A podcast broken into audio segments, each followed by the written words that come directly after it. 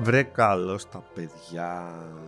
Γεια σου Βασίλη μου. Αυτή τη φορά δεν έχεις ένα μικρόφωνο μπροστά. Ο Βασίλης χαιρετάει. Σας στέλνει την αγάπη του. Στην κορυφή της ε, προτίμησής σας ακόμα το επεισόδιο που κάναμε με τον κύριο Τσίγκα. Ε, τα ακούσα αυτά Βασίλη μου; Σε ενδιαφέρουνε; Ναι, ναι. Με ενδιαφέρουνε. Πάμε λοιπόν για ένα ωραίο επεισόδιο ελπίζω το οποίο όλοι μπορούμε να ταυτιστούμε. Ο τίτλος του γενικά, ο γενικός του τίτλος μάλλον, για να μιλάμε σωστά ελληνικά, είναι δουλειές. Θα μιλήσουμε λοιπόν για το κομμάτι της ζωής μου, μετά το σχολείο βέβαια, για κάποιες δουλειές που όλοι κάνουμε πριν τελικά κάνουμε την κανονική μας δουλειά. Ό,τι και αν σημαίνει αυτό. Όλοι δοκιμάζουν διάφορα.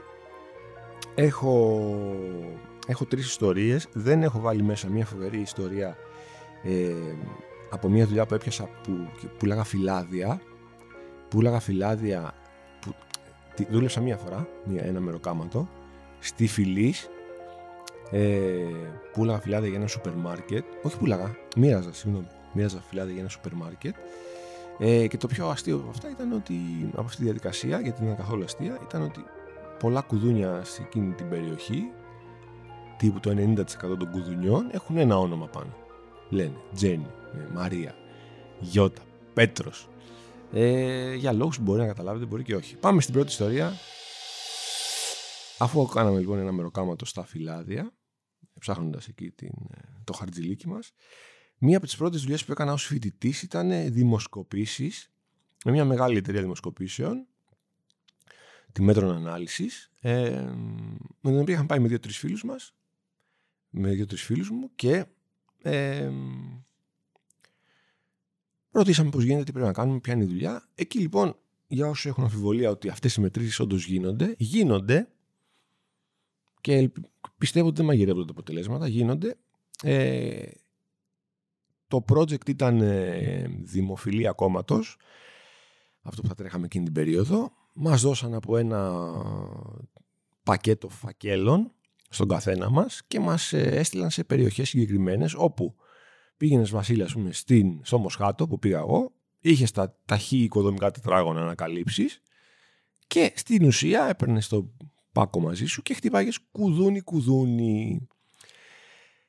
Τα τηλέφωνα που ήταν τότε, δεν ξέρω, δεν κάναμε τηλεφωνικές εμείς, κάναμε του δρόμου. Πάλι πληρωνόμασταν με το κομμάτι, δεν θυμάμαι να σου πω πόσο, αλλά ήταν μια πάρα πολύ άβολη και δύσκολη δουλειά, διότι χτυπάς το κουδούνι κάποιου, το πιθανότερο είναι ότι τον ενοχλείς το πιθανότερο να σε βρήσει. Αν δεν σε βρίσει, σε βάζει μέσα. Γιατί μην υποτιμάτε καθόλου τη σχέση του Έλληνα με το κόμμα και το πόσο θέλει να στηρίξει το κόμμα ακόμα και στην ε, δημοσκόπηση. Ε, αν σε έβαζε μέσα λοιπόν, του ξεκαθάριζες ότι θες ένα 20 λεπτό, 25 λεπτό από τη ζούλα του. Οπότε ξέρεις, δεν ήταν πάρα πολύ ευχάριστο. Αλλά ήταν και δύο-τρεις ε, φανατικοί που θέλανε να τα πούνε, θέλανε να τους κάνεις και άλλες ερωτήσεις. Τέλος πάντων, η φοβερή ιστορία από αυτό είναι ότι πετυχαίνω μια, μια πολυκατοικία Πασόκων στο Μοσχάτο, ε, όπου εμείς είχαμε, ναι, πέρα από το χτύπα σκουδούνι κουδούνι, υπήρχαν κάποιοι περιορισμοί. Δηλαδή, ε, δεν μπορούσες να κάνεις συγγενείς, δεν μπορούσες να κάνεις «Α, κάτσε να φωνάξω δίπλα, μένει ξαδέρφη μου, φέρτη». Εσύ, εσύ, εσύ όριζες, εσύ χτύπαγε, εσύ ξέρεις πόσα πρέπει να κάνεις. Φτάνουμε λοιπόν σε μια πολυκατοικία Πασόκων, με βάζουν σε ένα σαλόνι. Ε, απαντάνε όλη η οικογένεια τις ερωτήσεις, ενώ ουσιαστικά για, για ένα πακετάκι θα πληρωνόμουν. Απαντάνε όλοι. Κάνω να φύγω, μου λένε: Όπ, περίμενε εδώ, δεν πιεις μια κοκακόλα. Λέω: Θα πιω βεβαίως. Τη, τη σερβίρουν, κατεβαίνει το σόι από πάνω ο θείος και η θεία. Αρχίζουν λοιπόν, ε, εγώ αρχίζω και κάνω τις ερωτήσεις ξανά από την αρχή, ενώ στην ουσία δεν σημειώνω τίποτα. Κάνω ό,τι σημειώνω. Έχω κάτι σε μια γωνία και κρύβομαι. Ε, έχασα τρει-τέσσερι ώρες από τη ζωή μου και από το μεροκάματό μου. Ε, Συμπληρώνοντας ε, δελτία φαντάσματα που δεν υπήρχαν, για να μην κακουαρδίσω αυτή την οικογένεια. Ε, Τελειώνοντας από εκεί, είχα μια τρομακτικά δυσάρεστη επίσκεψη σε ένα σπίτι που μου άνοιξε την πόρτα, γιατί πολλοί δεν σου ανοίγουν και σου λένε προφανώς όπως καταλαβαίνεις, φύγε. Ε, μου άνοιξαν την πόρτα, ευχόμουν να μην την ανοίξουν. Ήταν μια πάρα πολύ ηλικιωμένη γιαγιά που δεν καταλάβαινε ποιος είμαι. Πιθανότατα νόμιζε ότι είμαι κάποιος συγγενής της, κάποιο εγγόνι της, δεν, δεν είναι καθόλου αστείο. Ε, δεν έκανα φυσικά τις ερωτήσεις, αλλά έκατσα και για ένα 20 λεπτό. Είπαμε δύο-τρία νέα. Είχε και την τηλεόραση ανοιχτή. Κάτι σχολιάσαμε την τηλεόραση. Κάποιο τηλεπαιχνίδι έβλεπε. Δεν θυμάμαι ποιο όνομα είχα εγώ εκείνη τη στιγμή. Πιο, πιο ανήψη ήμουνα, πιο εγγόνι. Ε, και διακριτικά έφυγα. Δεν την έκανα για πολύ καιρό. Ε, ο Βασίλη μου τη δουλειά. Ε, ο Βασίλης έχει στεναχωρηθεί πάρα πολύ με την ιστορία αυτή. Δεν τον βλέπετε. Αλλά έχει στεναχωρηθεί. Ε, και προχώρησα τη ζούλα μου, πήρα κάποια μεροκάματα. Οι δημοσκοπήσεις γίνονται, γίνονται και door to door. Να μην είστε καχύποπτοι με όλα τα πράγματα στον κόσμο. Υπάρχει κόσμος που αμείβεται από αυτό και βγάζει μεροκαματάκι. Δεύτερη ιστορία. Θα σε ρωτήσω, Βασίλη, και θα μου κουνήσει το κεφάλι. Είναι το να δουλέψεις σε βίντεο κλαμπ σίγουρα 15-20 χρόνια πριν, γιατί τώρα δεν υπάρχει το βίντεο κλαμπ, ε; ένα dream job κάθε 20, 18 κτλ. Εντάξει, δεν ενθουσιάζεται, αλλά δεν το απορρίπτει ο Βασίλης. Είναι, θα έλεγα εγώ. Πού είμαστε λοιπόν, είμαστε στη Δάφνη. Ε, υπάρχει μια λυσίδα με βίντεο κλαμπ στην Ηλιούπολη όπου με έχω μεγαλώσει, που έχει δύο-τρία καταστήματα, στα οποία δουλεύουν οι δύο κολλητοί μου. Και ο κύριος αυτός ο επιχειρηματίας ανοίγει και ένα στη Δάφνη. Και επειδή είχε καλές συστάσεις, πάλι φοιτητής, ό,τι έχω γυρίσει από το Εράσμο μου, για το οποίο θα πούμε σε άλλο επεισόδιο, φοβερό, το χειρότερο Εράσμο που έχει κάνει Έλληνας, όχι Έλληνας, φοιτητής παγκοσμίως. Ναι, α, εδώ γελάει ο Βασίλης, μάλιστα. Ε, και πιάνω αυτή τη δουλειά που φαίνεται φανταστική γιατί είμαι 20 κάτι, 21, βλέπω ταινίες όλη μέρα, μου αρέσει πάρα πολύ αυτό. Ζηλεύω που οι φίλοι μου οι κολλητοί δουλεύουν στο βίντεο κλαμπ και δουλεύω και εγώ. Δυστυχώς όχι μαζί τους, ωραία θα ήταν. Πάω λοιπόν στη Δάφνη. Ε, είναι η εποχή, έχω σημειώσει τώρα, είναι το 2003, 20 είμαι, όχι 21. Και οι ταινίες που παίζουν πολύ εκείνη την περίοδο είναι το The Day After Tomorrow, με τον μπλε εξώφυλλο εκεί, την καταστροφάρα που έχει γίνει, την κλιματική αλλαγή, σας τα λέγαμε. Ε, το Gothica, το θρυλεράκι με την Halle Berry. Το Big Fish, ποιότητα, εντάξει. Και μια κομμωδία που πουλάει όσο δεν πάει και νοικιάζεται full, το Cheaper by the Dozen, που είναι Steve Martin, 12 παιδιά και η γυναίκα του πάει για να κάνει μια, ένα tour για το βιβλίο της. Και μένει αυτός με τα 12 παιδιά. Ένα από τα 12 παιδιά είναι ο Άστον ο Κούτσερ, ο γνωστός. Αυτή, αυτή η ταινία νοιάζονταν full. Λοιπόν, έχει πάρα, πάρα, πάρα πολύ ενδιαφέρον αυτή η δουλειά και πολιτικά και κοινωνικά και από άποψη entertainment. Καταρχήν έτσι όπως είναι το ταμείο και κοιτάμε προς τα έξω τους πελάτες, στο αριστερό μας χέρι χωρίζεται ο διάδρομος και είναι οι τσόντες. Οι τσόντες είναι ένα πολύ βασικό κομμάτι κάθε βίντεο κλαμπ και πάρα πάρα πολύ τιμημένο από τους πελάτες. Δεν είναι, εμείς μπορούμε να ντρεπόμαστε να είμαστε πιτσιρίκια, να δεν παίρνουμε, πήγαινε παρά για μένα, αλλά υπάρχουν πολύ περήφανοι πελάτες, μερακλείδες, με γνώσεις που ανταλλάζουν και απόψεις. Και πολλές φορές αυτό συνέβαινε και μπροστά μας, γιατί ξαναλέω το ταμείο εκεί. Βλέπαμε τις ίδιες φάτσες. Ε, δεν θα πω τώρα λεπτομέρειες. Υπήρχαν φαν όλων των ειδών. Ε, τα κουτάκια που δίναμε ε, για τις ε, τσόντες ήταν μαύρα. Δεν ξέρω αυτό αν είναι κάποια σημειολογία που μου διαφεύγει. Και οι άλλες ταινίες είχαν ένα διάφανο πράσινο κουτάκι, δεν θυμάμαι τι ήταν. Ε, δεν είχα πολλούς φίλους από το κομμάτι της τσόντας. Ήταν πολύ συγκεκριμένοι τύποι που δεν αγαπούσαν το σινεμά ιδιαίτερα. Ερχόντουσαν, παίρνανε, φεύγανε. Υπήρχαν άλλοι που επενδύανε στο πουσουκού του, δηλαδή ερχόταν Παρασκευή βράδυ και νίκιαζε 10 ταινίες, τρεις τσόντες, 7 κανονικές. Οπότε λέει αυτός θα λιώσει. Μήπως τι. Θα λιώσει αυτό το τρίμερο στο σπίτι τέλος πάντων. Ε, αλλά εκεί πας ρε παιδί μου με την εμπειρία. Δηλαδή είχαμε άλλους δύο υπαλλήλους και εγώ τους θαύμαζα πολύ γιατί τους ζητάγαν τη γνώμη τους για ταινίες. Γίνεσαι ένας μικρός κριτικός κινηματογράφος χωρίς να είσαι. Την πρώτη φορά που μου ζήτησε μια κυρία 40-45 ετών τη γνώμη μου, παίζουν μια καλή κοινωνική. της είπα, νομίζω, το Big Fish, δεν θυμάμαι τι της είπα. Αλλά ήταν τεράστια χαρά μου που βοήθησα ε, ένα μέλος, ε, έναν, ε, έναν φαν του κινηματογράφου να δει κάτι ωραίο. Το πρόβλημα που εκτελήθηκε στην πορεία είναι πολιτικό και τι εννοώ. Εγώ δούλευα κάποια απογεύματα που είχε πολλή κίνηση, δηλαδή Παρασκευές ή Δευτέρες που γυρνάγανε τις πολλές ταινίες, ή Σάββατο.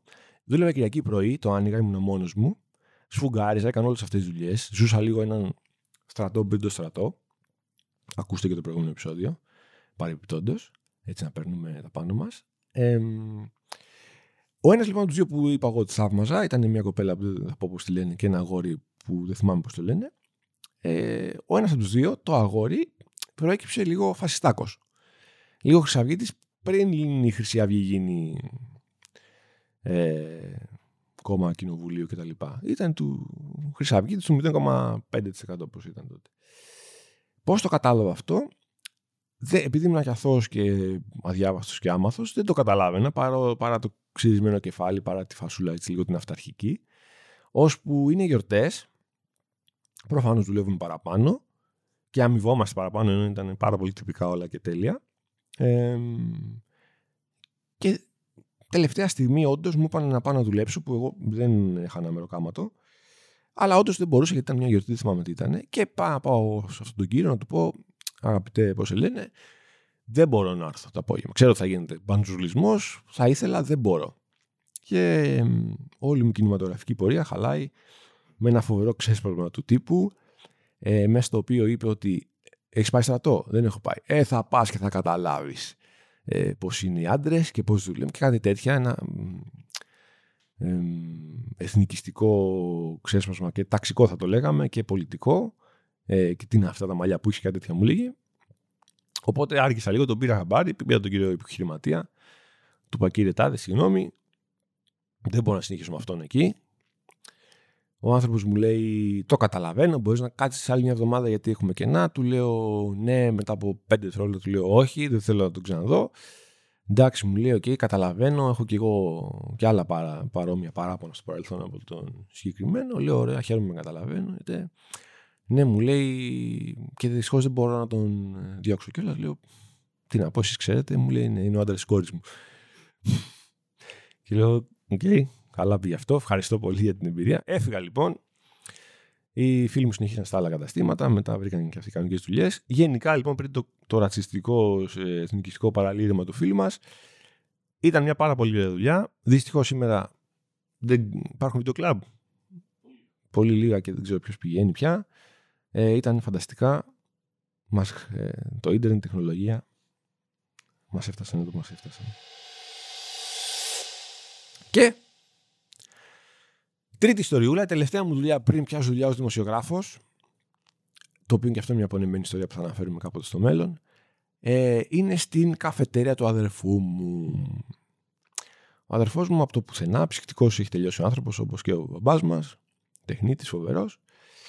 Ε, άνοιξε μια καφετέρια με ένα συγγενή μας, εκεί στο μακρινό 2003-2004.